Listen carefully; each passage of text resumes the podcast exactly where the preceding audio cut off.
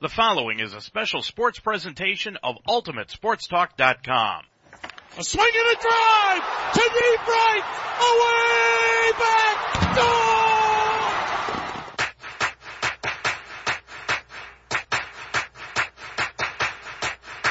UltimateSportsTalk.com now presents the longest running internet radio program in America, the Ohio Baseball Weekly Show. A comprehensive look at the Cleveland Indians and Cincinnati Reds.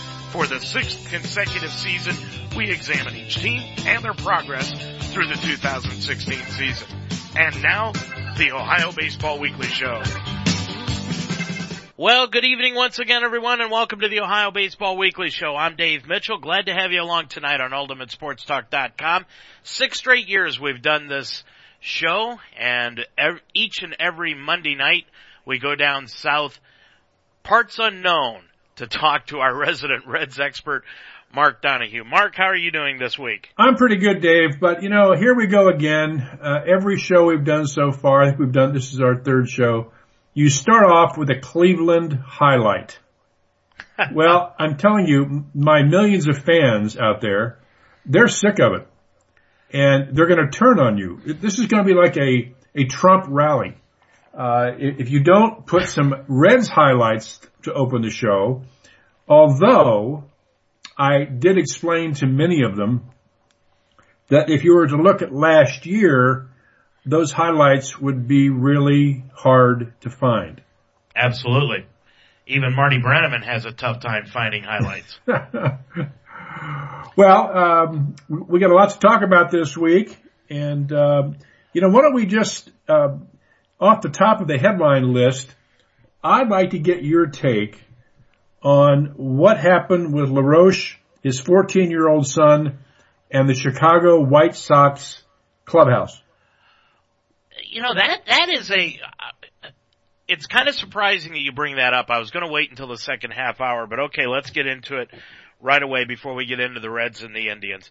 You know, Adam LaRoche, for those of you who don't know, just abruptly retired last week because he did not like the way the White Sox organization, in particular Ken Williams, the general manager, has handled the situation with his 14 year old son Drake being in the locker room, being around the field during spring training from the very beginning. And supposedly LaRoche, when he signed with the White Sox last year, signed a two year agreement, it was already brought up with Ken Williams and Williams said, hey, no problem. Well, you know, the one thing that I think I've got to kind of side with the White Sox on this, Mark, although I don't really side with them through the entire thing. If LaRoche wanted to make sure that his son was going to be in, in spring training and follow him all over and be in the clubhouse and everything, I would think that's something that they really had to put in his contract. It shouldn't have been verbal. It should have been written into the contract, and it's something probably that his agent should have handled. But in this day and age, Mark, of these multimillionaires who are doing this constantly, bringing their kids around, and I mean, the most probably prominent one, especially down in the Cincinnati area, was Ken Griffey Sr. and Jr. I mean, Ken Griffey Jr. was around the Reds all the time back in the middle to late 70s and everybody knew this kid was going to be a great ball player and I don't think anybody down in Cincinnati had a problem with him hanging out with the club. Do you, do you remember that? Oh, sure. I mean In fact, uh, Pete Rose had his kids there. Tony Perez had his kids there. they were well known for running through the clubhouse. And, you know, I think there is a point, pardon me, there is a point where it is overdone. And uh, I think the White Sox maybe they could have handled it better, but uh, you know, I, I played with with men, you know, in, in terms of, of baseball and being in clubhouses and dugouts and so on. And there is a point where you don't want a bunch of kids hanging around. And is there a way to handle it better? Yeah. But I had some questions about all this. Why isn't the kid in school? He wants to spend. Well, that, that's a real good question there. You know, he, he's 14 years old, which would make him what a, a freshman or sophomore in high school, uh, something like that. Um, and how does he take a month off school to be with his dad in spring training? Uh, number one, but number two, why isn't the player more cognizant and respectful of his teammates? Now, I did hear a report that LaRoche did in fact go to several teammates and said, Hey, do you mind if my son comes to spring training and sits next to me and, and all that stuff? And apparently they said no. But I wonder if he told them it was going to be for every game uh, throughout spring training. And you know what would have been cool if the kid at 14, and most kids wouldn't have had the ability to do this, would have said, "Hey, Dad, I don't want to cause a problem. I don't want to be there. I don't want you to lose a $13 million contract because of me being in the dugout." That would have been a really cool thing for the kid to say, but he didn't. And I, I'm not blaming him. I'm just saying th- there were so many ways this could have been worked out, and and it wasn't. And you know what? LaRoche hit 203 last year. He made 12 million dollars. Uh, I, I think he may have done the White Sox a favor. Well, one thing that Ken Williams has come out and said was that he didn't expect the kid to be with LaRoche 100% of the time. And then a couple of things came out yesterday in regards to this, Mark, was that even some of the White Sox players started complaining about Drake LaRoche being around the team constantly. One thing that I read was, was that Adam LaRoche's team picture, his, his individual picture to put in the media guide, even had Drake LaRoche with him. Now this is getting just a little bit carried away, I would say. Yeah, that's what I was saying earlier, that there is a point where it does go beyond just having your kid with you, and I can appreciate that.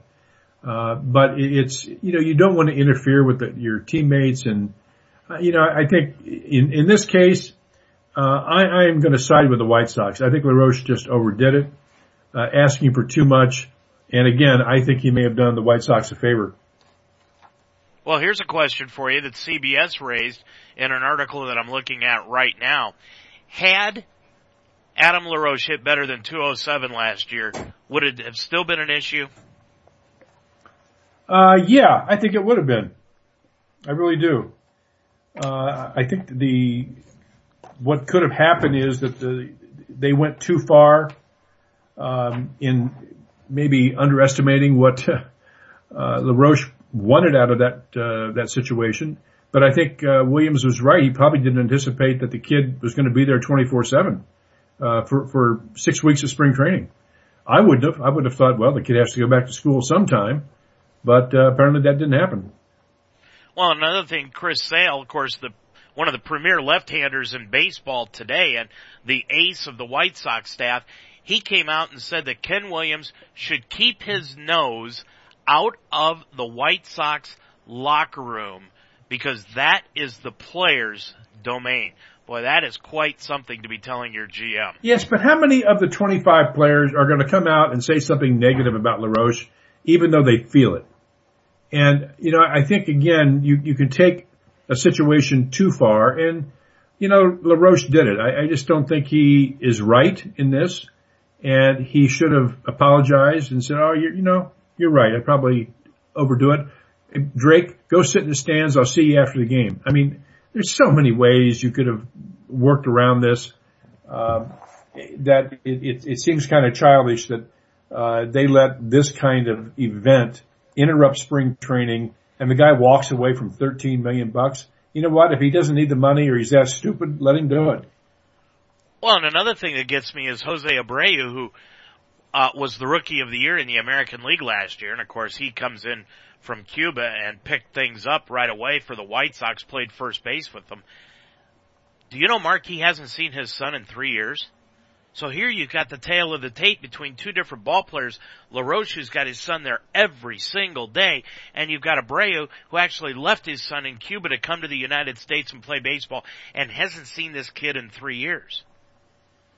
Well, I mean, I think we've we've addressed the issue, and um, in, in, this case, I think the White Sox are are correct, and um, LaRoche can do what he wants, but I don't think it uh, shows a lot of common sense or, or intelligence in front of your 14 year old son to walk away from 14 million bucks or 13 million bucks. Uh, so I'm not sure he got what he wanted.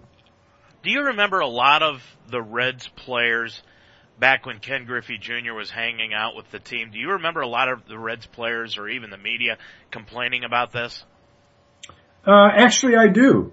I do because the kids would run through uh, the clubhouse making noise and chasing each other, and they were in the batting cages and they were all over the place. And I do, in fact, remember a few comments that they were kind of a pain in the butt, but you know, they, they said it in a good natured way. But you know, behind the scenes, they're probably thinking, why are all these kids around here?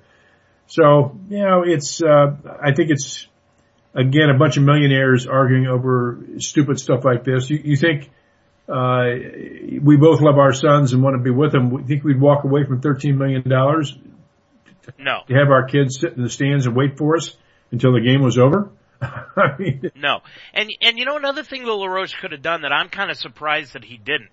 Why not just ask for a trade? Well, again, th- there's an endless number of ways to have, uh, in a mature and logical way, dealt with this kind of issue. But uh, I think they picked the very worst, and now they they make an issue out of nothing. Just it, it makes no sense. Now, if uh, final question on this this topic, well, I'm going to make it a two-parter. Do you think LaRoche stays retired, and doesn't he lose a lot of credibility if he does indeed come back? Uh, I think he will stay retired. I don't think anybody's going to pick up his contract uh, at, thir- at 12 or 13, 14 million dollars or whatever that, that second year. It was a two year deal he signed. Uh, he, he did not hit well last year. He really, he's never been a superstar player. He's been a good player, but not, nothing off, off the chart. Uh, and I don't, if he wanted to play baseball, he'd be playing baseball. And I don't think anybody else is going to sign him. And if they did, they're going to sign him at a huge discount. And so if he didn't want to play for 13 million, why is he going to play for three or four? And I lied. I've got one more question. Bryce Harper, could he have been any more hypocritical in what he came out and said about this entire situation? And why is Bryce Harper even talking about it, Mark? He doesn't even have kids. Well, I didn't hear what he said. Oh, he said that this was ridiculous, that, that baseball needed something like this. They needed an Adam LaRoche, and he, he's sticking up for the fact that LaRoche has got Drake hanging out in the clubhouse and everything. But he's not exactly the poster child for fatherhood. He doesn't even have any kids. Well, but he has an opinion, just like you and I have an opinion. So I don't. Well, you know what they say about opinions. I know. no, I, I think um, what he said is probably appropriate, but you you have to measure and value uh, what are you teaching your child. And you know, you could have made this a lesson and saying, you know, I love you, son but uh, you know, I don't want to cause a problem with my teammates, with the organization. So I'll see you after the game. Dad's got to make a living. That's right. You know, this is how dad makes a living. This is how, you know, some fathers in this country cannot just drop their job because they don't spend enough time with their kids. For crying out loud, Mark, I, I know I would have loved to have spent a lot of time, a lot more time with my kids. I know you would have wanted to spend a lot more time with your son. But there, you know, there are just some times where the man's got to be able, and the woman nowadays have have to be able to put food on the table and and a roof over the kid's head, and the kids have to understand that and have to respect it and have to learn from that. Let's talk about the Reds and the Indians. Let's go to the Reds first of all because I thought one of the more surprising moves that the Reds made this week because people are starting to cut down, the teams are starting to cut down, but I thought one of the most surprising moves was the fact that they cut Robert Stephenson. Well, they didn't cut him. They they sent him down. Well, they sent him down. Sent him down. Big difference. Uh, well, he got lit up. I mean, he he got off to a slow start. Uh, he, he wasn't pitching well. He was up in the zone.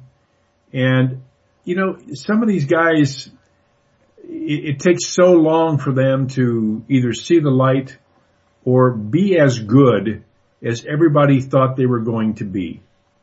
And Robert Stephenson may be another in a long, long list of people who have been given expectations that just aren't realistic. Well, I mean, so so he's the ball up. Okay, I understand that. He's pitched just for about two and a half weeks down, down in Arizona. But when are the Reds actually just gonna put his feet to the fire and say, hey, look, you know, you're a guy that we're looking towards doing big things on this ball club. Don't you think there's a time where they just gotta, gotta stick him in the rotation and see what he can do? Not when he's got a seven ERA in spring training and he's throwing, you know, 89 mile an hour fastballs. Uh, no, I don't think that. And I, I think that maybe he came into spring training thinking that he had it made. I don't know. Uh, that doesn't sound like him, but it's happened in the past. And you, you don't know what he did over spring, over, over the winter. It, was he lifting? Was he, did he gain weight? Is he in shape? Was he throwing? All these things. And to me, it sounded more like a message to him. Uh, you're not ready yet. And, uh, if you think you are, uh, you got another thing coming. So again, you never know the backstory. What is going on with the agents, with the manager, with the pitching coach, with the player. Uh, but uh, I, I'm not surprised they sent him down based on his performance. I only saw him pitch once, and he he's the kind of guy who will strike out a lot of people. Uh, he'll have two or three good innings, and and then he gets pounded. And I, don't know why. Does he lose concentration? Is it control the fastball? Because if you can't control your fastball in the zone, you're going to get hit. I don't care how hard, how hard you throw. If you throw 100 miles an hour down the middle of the plate, major league hitters will take you out. And it's, it's not, it's, it's called being wild in the zone where you try to throw it on the outer third of the plate and you throw it down the middle. Well, that's only two inches, three inches at the most. And, but it, it can, it can change your career because if, if you throw it down the middle, these guys are going to hit it. Were you surprised at the Reds re-signing Alfredo Simon last week?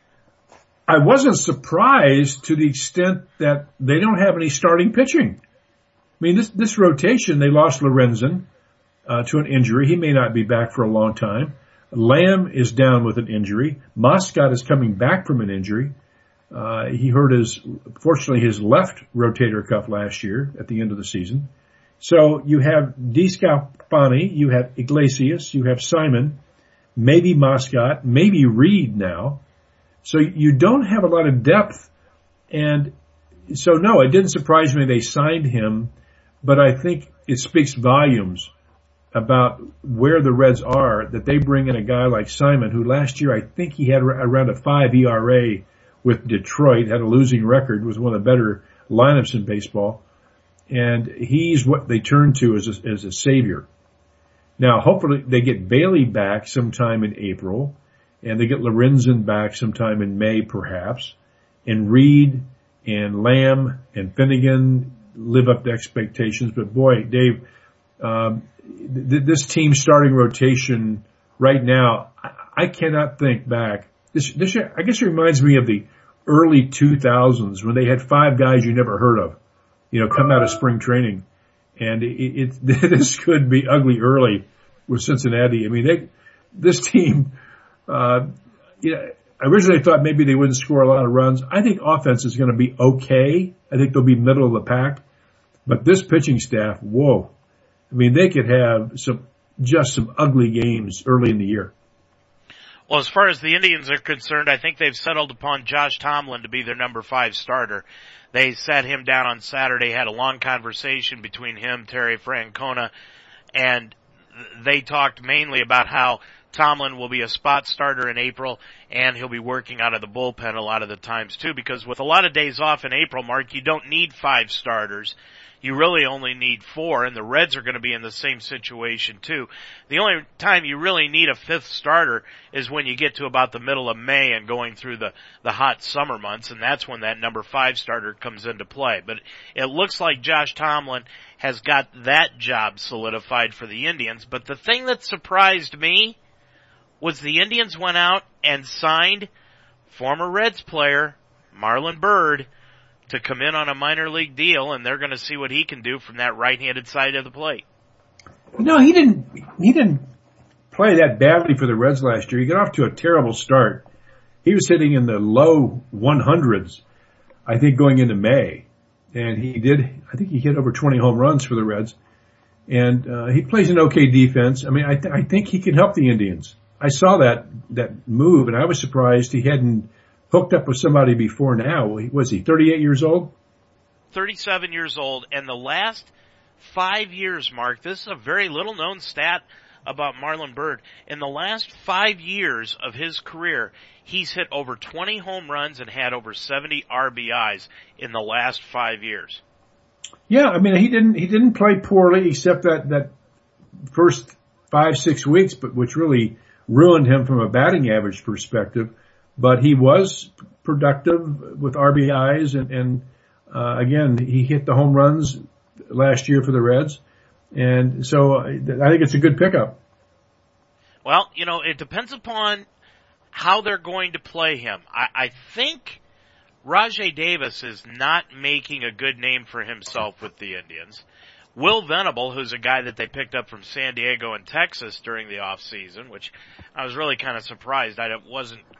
I, I was really concerned as to why they thought they needed Will Venable, but it was just another reclamation project that the Indians always seem to try to pull this time of year. Well, he's another one.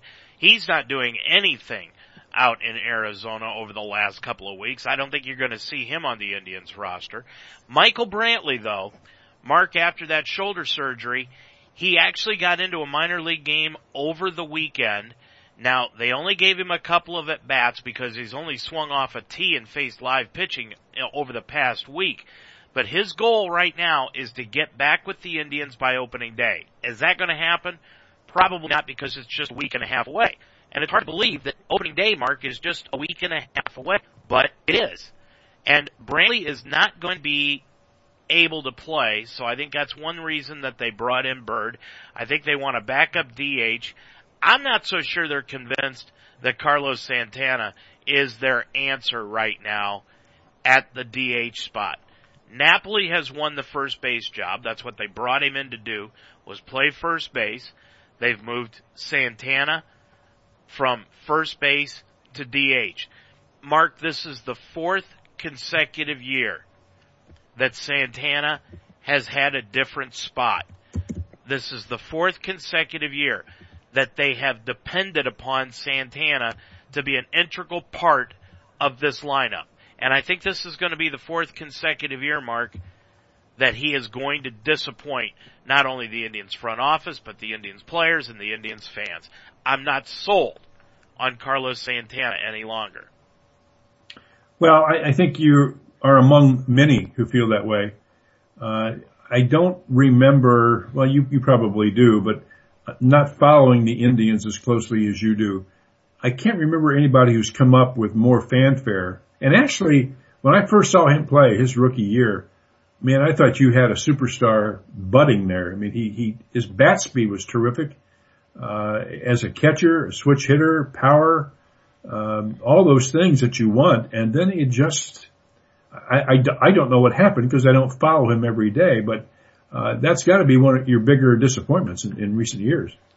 Well, it definitely is, and his problem has been, and it always will be, because he refuses to listen to any of the batting coaches. He's got such a long swing, Mark. I mean, it is a he, he starts his swing in April and finally completes it in May. that that's how long his swing is. He can't check swing, and he is susceptible to the low inside curveball, especially from the left-handed side of the plate, Mark. And he, he's just the type of ball player that is stubborn. He doesn't listen. He goes into prolonged slumps. His hot streaks are becoming shorter and shorter because the pitchers understand how to pitch to him and he doesn't adapt to how the pitchers pitch to him. What? And you know as well as I do, Mark, when you're a major league ball player and you can't adapt to how the pitchers are throwing, your career is going to be very short lived. Well, it's not only adaptation, it's adaptation to adaptation. Because th- these guys, their stuff doesn't change. A pitcher's stuff doesn't change from week to week or month to month. You might face them three or four times a year, but they, they throw you different, a, a different series of pitches. Rather than starting you off with a fastball, they might start off with a changeup if you're not hitting it. They, they make adaptations to your success, really. If you, if you can pull uh, an inside fastball from a 95 mile an hour left-hander Well, they're not going to throw you that pitch again. You, you, you got your shot. You hit it. Okay. Now see, see how you can handle the slider on the outer, outer half. And if you can't, you're going to see that slider in your dreams. I mean, they're going to beat you up with it until you prove you can hit it. And that's what you're talking about is guys like Santana. And I'll bring up the guy that I use this as an example all the time is Jay Bruce. Jay Bruce just refuses to make adjustments to adjustments. And you, you talk about being stubborn. Uh, you know, I, I don't know if it's being stubborn or just not very bright or you don't pay attention. I don't know what the answer is, but the great hitters are those who adjust. And if you don't adjust, you will not survive in this league. Well, are we hammering a dead horse here between Santana and Bruce? Are they able to make the adjustment have to be made, or are they just incapable of making change? Well, you, it's two questions. Are they incapable or unwilling? And Jay Bruce, I, I remember, uh, Drew Stubbs. Remember the Reds center fielder from several years back? Uh, Drew Stubbs would strike out at an alarming rate. He would hit 215, 220, and he's one of the fastest guys in baseball. And when he was asked at a press conference once after he'd struck out three times in the game, why don't you bunt? You, you could, you could raise your average by 40 points a year. He says, well, I don't want to be known as a Judy. Now, for, for, for those of you out there that don't know, a Judy is a singles hitter. A guy who, like, like Pete Rose would be called a Judy because he had more singles than anybody in the history of baseball. But this kid hitting 215 didn't want his uh, friends on other teams or people who saw him play thinking he, he wasn't capable of, of swinging and getting a base hit. So, it's like B- Billy Hamilton for the Reds. Billy Hamilton hits fly balls all the time. Now, is he just not capable of hitting a ground ball? Because if he did, he'd probably hit 270, 280, steal 100 bases. Or is, is he just incapable intellectually of doing it? I, I, I don't know the answer. But when these guys come up like Santana and they don't make adjustments, you, you'll see what's going to happen. He'll be released. All right, there's a few players I want to talk to about the Reds. There's going to be a few players that I'm going to talk about on the Indians, but let's let's stay on the Reds side and stay down south with where you're at right now. First of all, a guy that is very well known among Cleveland Indians fans that is actually with the Reds this year and I always thought he was a pretty good ball player, Mark, and I think he's got a large upside, is Tyler Holt. I think he's ra- starting to raise some eyebrows among Reds fans and the Reds organization as to just how good a ball player he really is. Does he have a shot at making the team at all? Well, he does if Billy Hamilton continues to, to struggle, both physically and, and on the field in performance. Uh, Tyler Holt is a guy like uh, Billy Hamilton. He's he's he's fast. He's got he's got a good arm. He's a great defensive player. He's never going to hit any home runs, uh, but he's he's done pretty well. I think he's hitting 270, 275 this year in spring training. So I think there's a spot for him. But right now, you know, when you look at the Reds roster, it's hard to find a spot because they're only going to carry 13 position players and that will include two catchers, Mesoraco and probably Barnhart.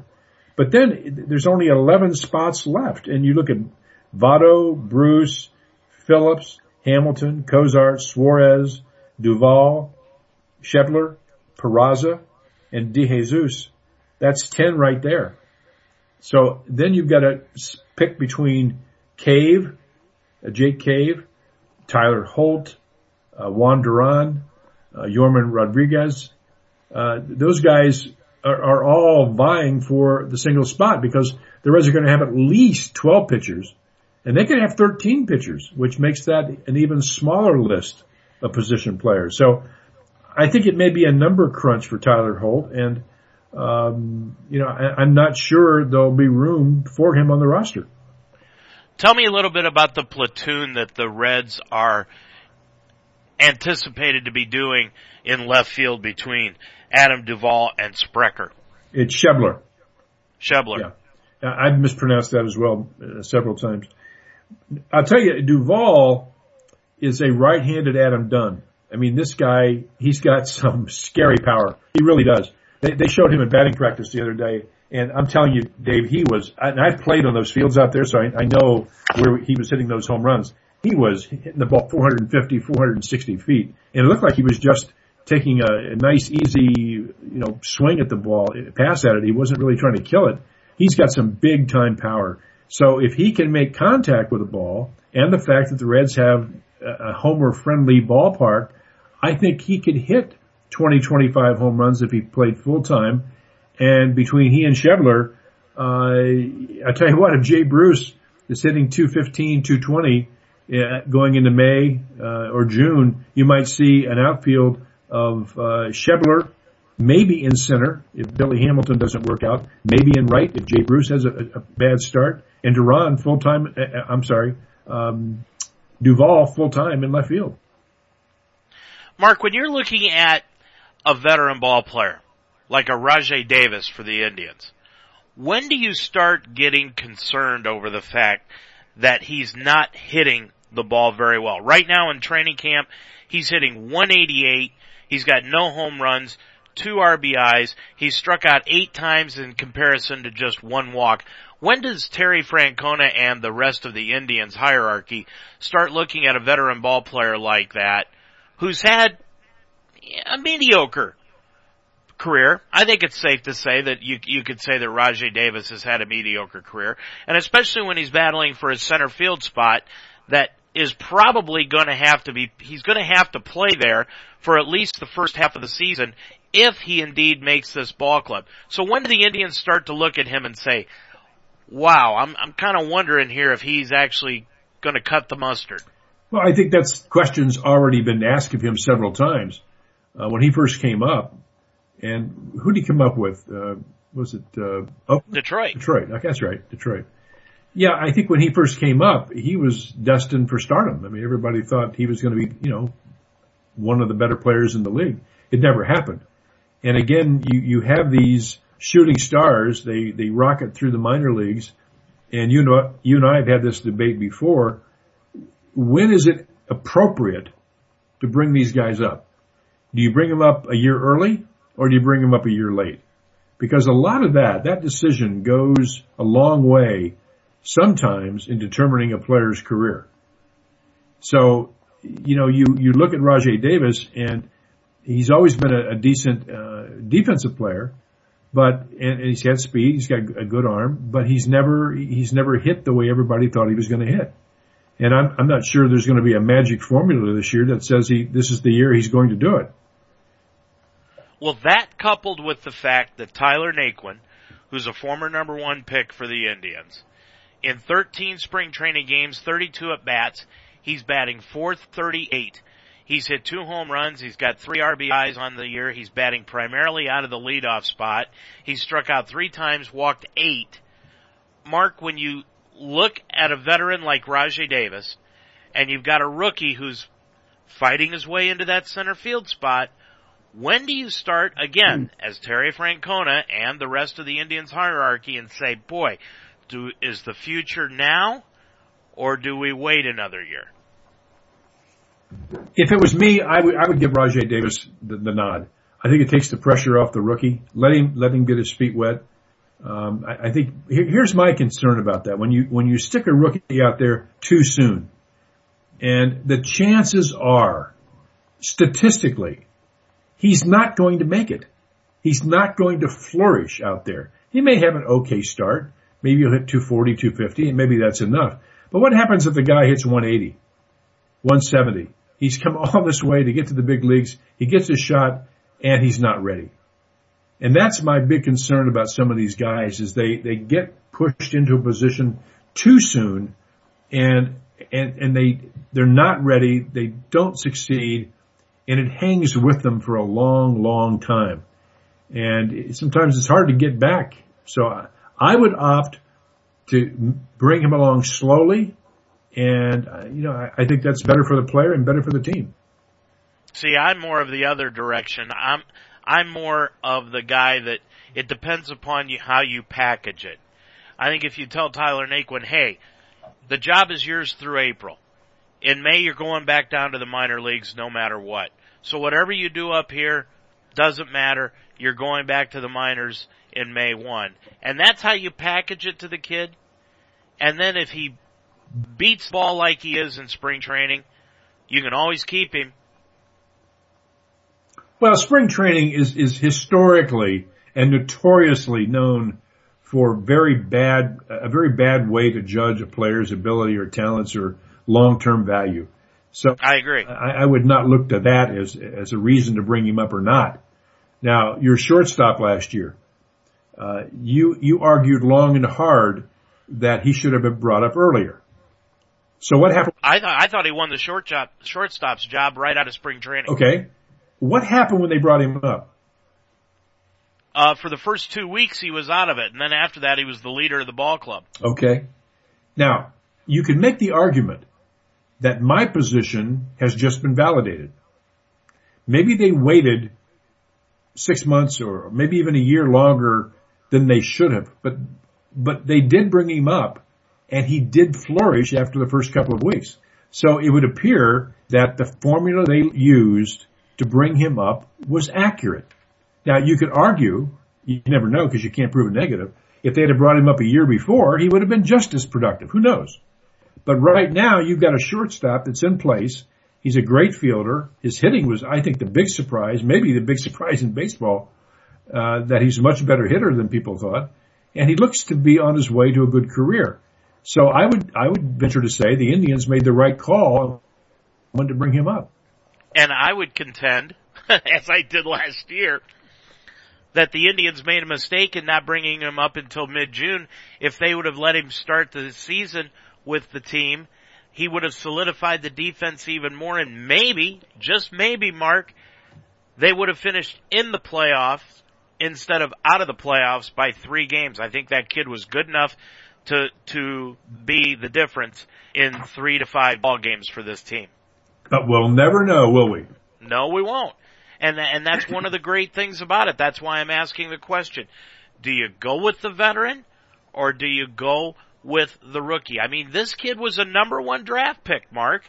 I mean, when you've got a number one draft pick, like a Bryce Harper, I mean, for crying out loud, I'm not comparing Naquin to Bryce Harper. Don't get me wrong. But there was a reason that Indians drafted this kid number one. When are you gonna finally put your faith in the player instead of your faith in some veteran that has had a mediocre career. I'll tell you what, go back and look at, at Bryce Harper's first year. What did he hit? 215?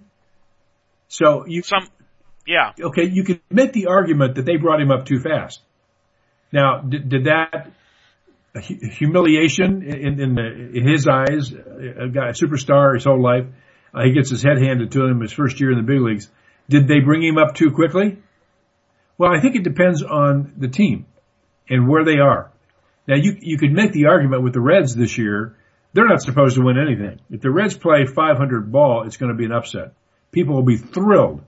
So would I take a chance by bringing up a young guy and sticking him in the rotation or the lineup? Yeah, I would. But I wouldn't take a chance with a team like the Indians who have a legitimate chance to win the division and maybe go on. I wouldn't risk bringing up a young guy and putting him in a position, number one, where he could fail, or number two, where he could hurt me, where I, I lose those two or three games early and he, he's not ready. I, I, I think you have to measure it against what the team, the team's potential is for that given year and the, and the psychological makeup of that kid. And see, uh, with this Indians ball club, and it's hard to believe that I'm actually going to say this, especially considering how terrible they were defensively two years ago. But with this particular Indian ball club, it's not a team that is going to bludgeon you to death with their offense. This is a team that is built around their pitching. And in my opinion, Rajai Davis, he's never been a center fielder. He's always been a corner outfielder. He's never played consistently in center field like he would have to. Tyler Naquin, He's a center fielder by trade. And I think defensively, I think you bring him up, you put him at the number nine spot in the batting order, you don't lead him off, and you let him go out there and you play defense behind that pitching staff, and you never know what you may have. Now he may fall flat on his face, like you said, Mark. He he might do that. But then again, he might be the type of ball player that that is going to actually prove why the Indians drafted him number one about four years ago. I, I'm all in favor of bringing this kid up, at least in the first month, and giving him a shot. I remember when Joey Votto first came up. He, he came up initially as a uh, September call up, and uh, I think his and no one thought that Joey Votto was going to be the player that he ended up being. But I remember in September he hit five or six home runs. I think in September, and the next year uh, he was going to be the first baseman. But the Reds they kept Scott Hatteberg. Remember him? And they started him at first base. And Joey Votto was sent back down, or if he, he, if he was on the uh, 25 man roster. He, he, was, he wasn't starting, but he slowly worked his way into the lineup. And once he got there, he was ready. He was ready to perform and, you know, the rest is history. Now, had they brought him up a year before, who knows? Could he have performed? Probably. Uh, but again, you, you want to make sure these guys are ready because you don't, what you don't want to do is bring a kid up and say, here, you're starting in center field. He hits 150 for the first two months and you got to send him down. That's what you don't want to have happen. So again, my, you and I disagree on this. I would rather bring him up six months late than six months early. Zach Cozart for the Reds. Where does he stand right now? Is he going to be the opening day shortstop? Yeah, he will be. Uh, no one talks about the mobility. He's only hitting about 150, and uh, you don't know how much that is tied to the fact that he never won, wasn't a great hitter ever. Uh, he probably has a lifetime batting average in the 240s. So it's all about defense with him, and, and I think if he can go, the, the, key play will be him going into the hole, stopping, planting, and throwing. That's the play. And if he can do that, I think he will help the Reds even if he hits 230, 240. He's never going to hit more than that. So you, you know what you're getting. You're getting solid defense, but if he does not have the mobility, if he can't charge the slow roller, if he's afraid on turning the double play because of his knee, then you've got a real liability at shortstop, and then you get a problem. Well, all right. So if Cozart is the opening day shortstop, where does that leave the Reds with Jose Peraza? I think he'll he'll fill in. I think he, he's going to be. I bet Peraza. I'll make a prediction that Peraza will get three to four hundred at bats this year. Where are they going to be? I don't know. But do not be surprised if Billy Hamilton gets off to a slow start, Peraza ends up in center field. And if not full time, he'll be out there a lot. This kid, he, I saw him play five or six games this spring training and he's got a great bat. He reminds me of Paul Molitor. Uh, remember him? I mean, this guy could, he just, mm-hmm. everything he hits is hard, line drives. And he's not going to be a big power hitter, but he could be a good doubles hitter. And he can play everywhere. He can play second, he can play short, he can play third, he can play all the outfield positions. So he is going to be a very valuable asset for the Reds this year. But I keep believing, having seen him play, that Eugenio Suarez is going to have a big year this year. And offensively, I look at this team and, you know, the Reds are going to score some runs. That they will. Uh, they, have got a lot of power. They got, they got some speed. But I think that this pitching staff, I mean, I tell you, th- th- this could be a record breaker uh, this team could be, there's no, Dave, you look at your lineup or your, your pitching rotation, you've got legitimately three or four stoppers. Guys that, that on some clubs, your fourth starter, your third starter could be a number one starter on many teams. The Reds don't have a number one starter uh, anywhere in the organization. There's not one guy you go to and say, okay, if I'm pitching the seventh game of the World Series, he's going to be that guy. And, and that is, that is a very scary thought. Where do things stand with Tony Cingrani now? Has he settled into the bullpen? Yeah, I, I think he's going to be, uh, Cingrani, I believe, could be your closer. Uh, I don't know what's going to happen with Hoover. Uh, it's going to be, you know, closer by committee, which I hope it is. There's nobody strong enough there that I, would want to put out there every, every time with a one run lead. Uh, but Cingrani has incredible stuff if he can control it. And he's kind of a head case. Uh, he, he reminds me of a, of, um, Homer Bailey when Bailey first came up.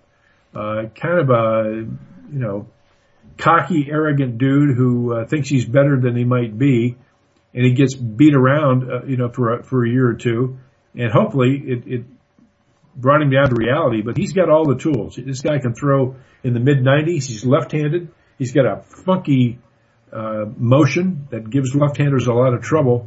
So uh, Cingrani could could be very helpful, but he's again he's not a number one starter. You know, another guy that we have discussed over the last four or five years, Mark, uh, from him coming up with the ball club to the injuries that have surrounded him to whether or not they should move him back from behind the plate someplace else, and that's Evan Mesoraco. Now, if he gets injured again, are they going to give up on this idea of him being a full-time catcher? It depends on the injury. Uh, what happened with the hip? Uh, it, it, I mean, it's yeah, it was a serious injury, but it wasn't that serious. I mean, it's something that heals. Uh, he should have no repercussions from that. It's not an unusual injury, but he's had. You're right. He's had a series of just nagging injuries that catchers are prone to have only because they get beat up a lot. But he's got a major league bat, that's for sure. So I think he's the kind of guy that's going to be around the big leagues for a long time. It may not be behind the plate and it may not be in the National League. But uh, when you swing the bat like he does, he's capable. If he was a DH and stayed healthy all, all year, the guy can hit 35 home runs and drive in 100 runs. That makes you rich. Well, and and that'll make him rich, but the problem is he's coming off of a hip surgery, and as I I know very well, you know when you've got to crouch down over a hundred times a game, Mark, I mean that that is going to be a lot of toll to put on that hip. It is, but where else are you going to play him? You've got to find a spot for him. Where? Tell, tell me the spot. Well, I mean, you and I have discussed this over the last couple of years. Left field, first base, third base, something. But you've got to find another spot if if his bat is that important to this ball club, and, and especially when they're not expected to do much this year. This is a good opportunity for him to get find another position. There is no other position, Dave. I, I've seen him play left field. Uh, he's not going to move Votto out. Do you trade Votto and his contract and put Mesoraco at first? Well, you could. Uh, but now you're, you're talking about dismantling this organization totally. And who's going to give Votto $25 million a year for the next nine years? Very few people. So, the New York Yankees. Maybe. uh, you know, I think the Boston Red Sox might actually be a better spot for him. You know, and they need a first baseman. That's right. That's why I said that. I mean, they, uh, they're going to lose Big Papi this year. This is, I think he's his last year this year. Yes. And, so yeah, he he could move over there. But uh, if if it, it's proven that uh, Mesoraco can't catch, then the only thing you could do is put him in left field this year. But you've got two guys out there that are better defensive players and maybe as productive offensively. There is really no other spot for him. Uh, he can't play the infield. He can't play in out, the outfield last year was a disaster for him. So the only thing you can play is first base. But uh, you're again, you're not going to move Joey Votto out of there unless you completely retool his team. Well, how would you take Josh Tomlin and Carlos Santana for Mesoraco? Yeah, yeah, I would. Would you really? Yep, I sure would. I'd make that deal any day of the week. Yeah, I would. Boy, now I never expected to hear you say that. Now explain the rationale to me on that one. Well, why would you take that deal? Because of the risk of, of injury to Mesoraco. You just brought it up. He goes to the American League and he can catch sometimes. He can DH the other times. He, he'd be around. He'd probably get 400 at bats, maybe 500 at bats. He'll hit you 25 home runs, maybe more. Uh, and those two pitchers you brought into the Reds would, would stabilize their rotation. And, uh, yeah, I, I'd make that deal. Well, I'm only giving I'm only giving you one pitcher. I'm giving you Tomlin. I'm giving you Santana. Well, yeah, I understand, but yeah, I, I yeah. would take that deal. Just boy, boy, I I would I would make that deal right now. Well, I wouldn't take it I, for Santana. I, I want Tomlin, but um, how about uh, Cl- uh, Corey Kluber for Jay Bruce? I'll tell you what, Mark. Uh, l- let's talk next let, us talk next decade. now think about that. I mean, you got. I'm th- oh, I've thought about it. You, you've got oh, yeah. that you, that was a nightmare. You, you could get rid of Kluber, and it wouldn't negatively impact your rotation that much, but you'd be picking up a guy who could lead the league in hitting, playing over at first base. Who? Votto. You said, uh, oh, so you're saying you're saying Kluber for Votto. You Yeah. said Bruce. No, I didn't. Did I? I, I didn't think. Yes, you did. Okay. Well, that that's why I was saying.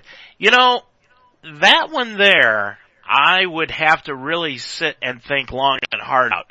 Um, I I wouldn't mind giving up Kluber for Votto, but I would really have to think long and hard about that one. Um, you know, and and as much as I like Josh Tomlin, I really do like Josh Tomlin. I, I I've always thought that he was one of the better pitchers that they got from the Cardinals when they made that deal. It- You know, if I if I could get Mesoraco for him and Santana, I would really make that deal because you could put Mesoraco at first base and you could put him at DH and he would be that right-handed power hitter that the Indians really need. By the way, I was thinking about the Reds roster and uh, I was talking to a friend of mine about the, the 76 Reds and we were talking about various lineups that were really terrific. And I mentioned that the, the Indians lineup in the mid 90s with the guys you had, I mean, that, that was one hell of a lineup you, you had top to bottom on that team offensively. Can, can you remember the starting rotation from the, say, the 95, 96 Indians? Oh yeah, I can. But it's, Yeah. what was it? Uh, Dennis Martinez was the ace. Okay. Orel Hershiser. No, go to your offense. Go to your offense. Oh, you're talking about the offense? I thought you were talking about the pitching No, staff, no, the no. rotation. You're, you're, you're starting eight or you're starting nine. Yeah, Kenny Lofton was in center field. He was the leadoff hitter. All star. Carlos Baerga was the second baseman. All-star. He batted second. Right. Yeah, all-star. Okay. Uh, the third hitter was Jim Thome. All star. Third base. The fourth hitter was Albert Belle. All star. Left fielder hit 50, 50 home runs that year, 50 RBIs in 144 games. Or 50 doubles, I'm sorry. 50 homers, 50 doubles in 144 games. And did not get the most valuable player that year. That was the crazy thing. Number five hitter was Manny Ramirez in right field. All star. maybe the greatest right hand hitter in the last 30 years. Could be. Yeah. The number six hitter was the catcher, Sandy Alomar Jr. Great hitter. Yeah. Uh, right-handed hitter. The number seven hitter was, let me think about this. You know what? I've got him. The number seven hitter was Jim Thome. The number two hitter was Omar Vizquel, That's right. the shortstop. And the number eight hitter, believe it or not, was the DH, uh, Eddie Murray. Jeez. And the number nine hitter was first baseman, and a lot of people don't remember who the first baseman was on that team. They mistakenly always say it was Jim Thome. It wasn't. The guy was Paul Sorrento. And you, know, you, you just mentioned guys that I bet appeared collectively, those nine guys probably appeared in 50 all-star games. At least. Yeah, at least. I mean, that, that I brought that team up, and I, I- didn't remember all the players. But I, I remember Manny Ramirez and other guys on that team. I mean, I, I made the the point that I thought that was one of the best offensive teams the American League has produced, maybe since the Rangers a couple of years ago, and uh, when they had you know a wrecking crew. But that was one heck of a uh, offensive team back in those mid '90s with the Indians.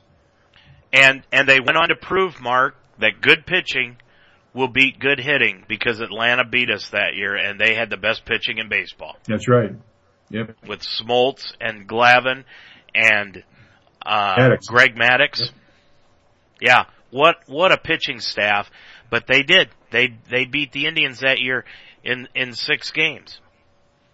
So so off the baseball path, we've got a few minutes here. I've got to bring this up. How's your brackets? you know, I, I read the other day when, uh, Michigan got beat, uh, or, I'm sorry, Michigan State got beat. The ESPN, uh, computer generated brackets, not one person picked them, which it ruined every bracket. So, Mhm. uh, you, you have You see, I, Warren Buffett made this comment. You have a better chance of winning back-to-back lottos or Powerballs than you have of picking uh, every bracket correctly. That's why he offered Mark, like three billion dollars if you if you did it. Mark, you played basketball at Wright State, correct? Correct. Okay. Have you ever been involved in a game where you had a 12 point lead with 44 seconds to go in the game and lost? No. no. That really, uh, that really is an accomplishment. I mean, you really have to sit back and you have to look at Northern Iowa and say, you really had to work at that one.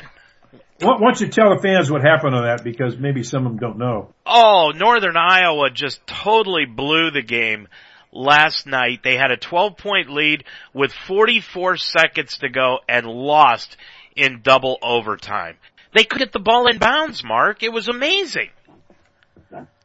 I've never seen anything like it. Never seen anything like it where a team has, has just totally, just totally imploded over the last 44 seconds. Never seen anything like it. Probably never will ever see anything like it again.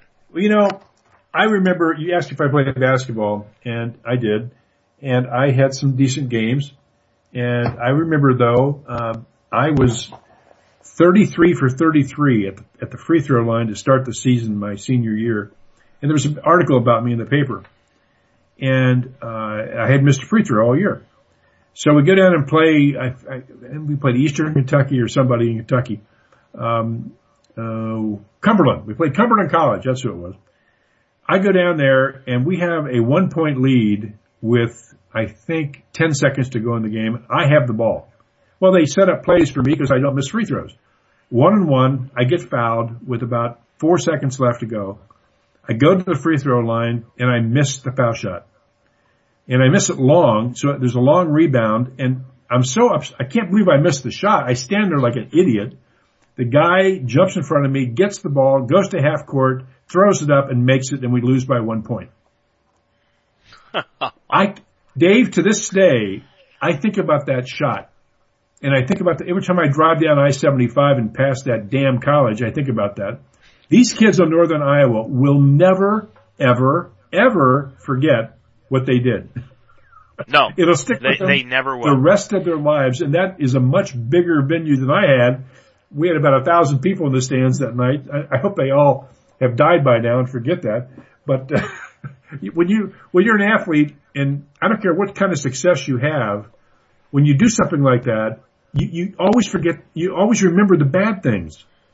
You know, like you struck out with the bases loaded. You could have hit 500 that year. You you don't forget that bad thing you did, and poor Northern Iowa players will never forget that game. No, they ab- they absolutely won't. They'll they will never ever. And the problem is, Mark. Here's the thing. It doesn't matter what you know. Northern Iowa has been one of the most successful mid-major colleges in the tournament in the past several years, and they'll never shake the game as far as the media and the fans are concerned that they blew a 12 point lead with 44 seconds to go. That's right. They'll never shake it. That's right. So what happens over the next couple of weeks as we head in through the, this is really, uh, next week will be the last full week of spring training and then both teams open up the season on April 4th. So what happens over these last two weeks, Mark, of training camp? Well, you're going to see a lot more cuts. I mean, that, that's what's the Indians and the Reds. Uh, pay attention over the next uh, three or four days because they want to get the roster down. They don't want to wait till the last minute to get it down to at least 26, 27 players. So you're going to see a lot of cuts this week and on both teams. So they want to go into the final week with their team. Now you might have an extra player or two, particularly in the bullpen. But by and large, you're going to know who your position players are, and you're you're going to start getting your your starting rotation done, uh, and you know who's going to pitch throughout April. Uh, you, you're going to have your depth chart complete, your AAA rosters filled out. So this is the week. Uh, next week, you're not going to see a lot of tweaking. Uh, this is the week where a lot of changes are going to be made. Well, we'll get into those changes next Monday night, Mark. You have a good one, David. You too. That's going to do it for tonight's Ohio Baseball Weekly Show. Glad to have you along here this evening. Don't forget to join us again next Monday night at 9 o'clock with another edition of the Ohio Baseball Weekly Show. Our thanks to Greg Mitchell for producing, but most of all, our thanks to you for listening. I'm Dave Mitchell for Mark Donahue. Good night, everybody. The Kids had won it, Bobby Thomson had done it, and Yogi read the comics all the while. Rock and roll was being born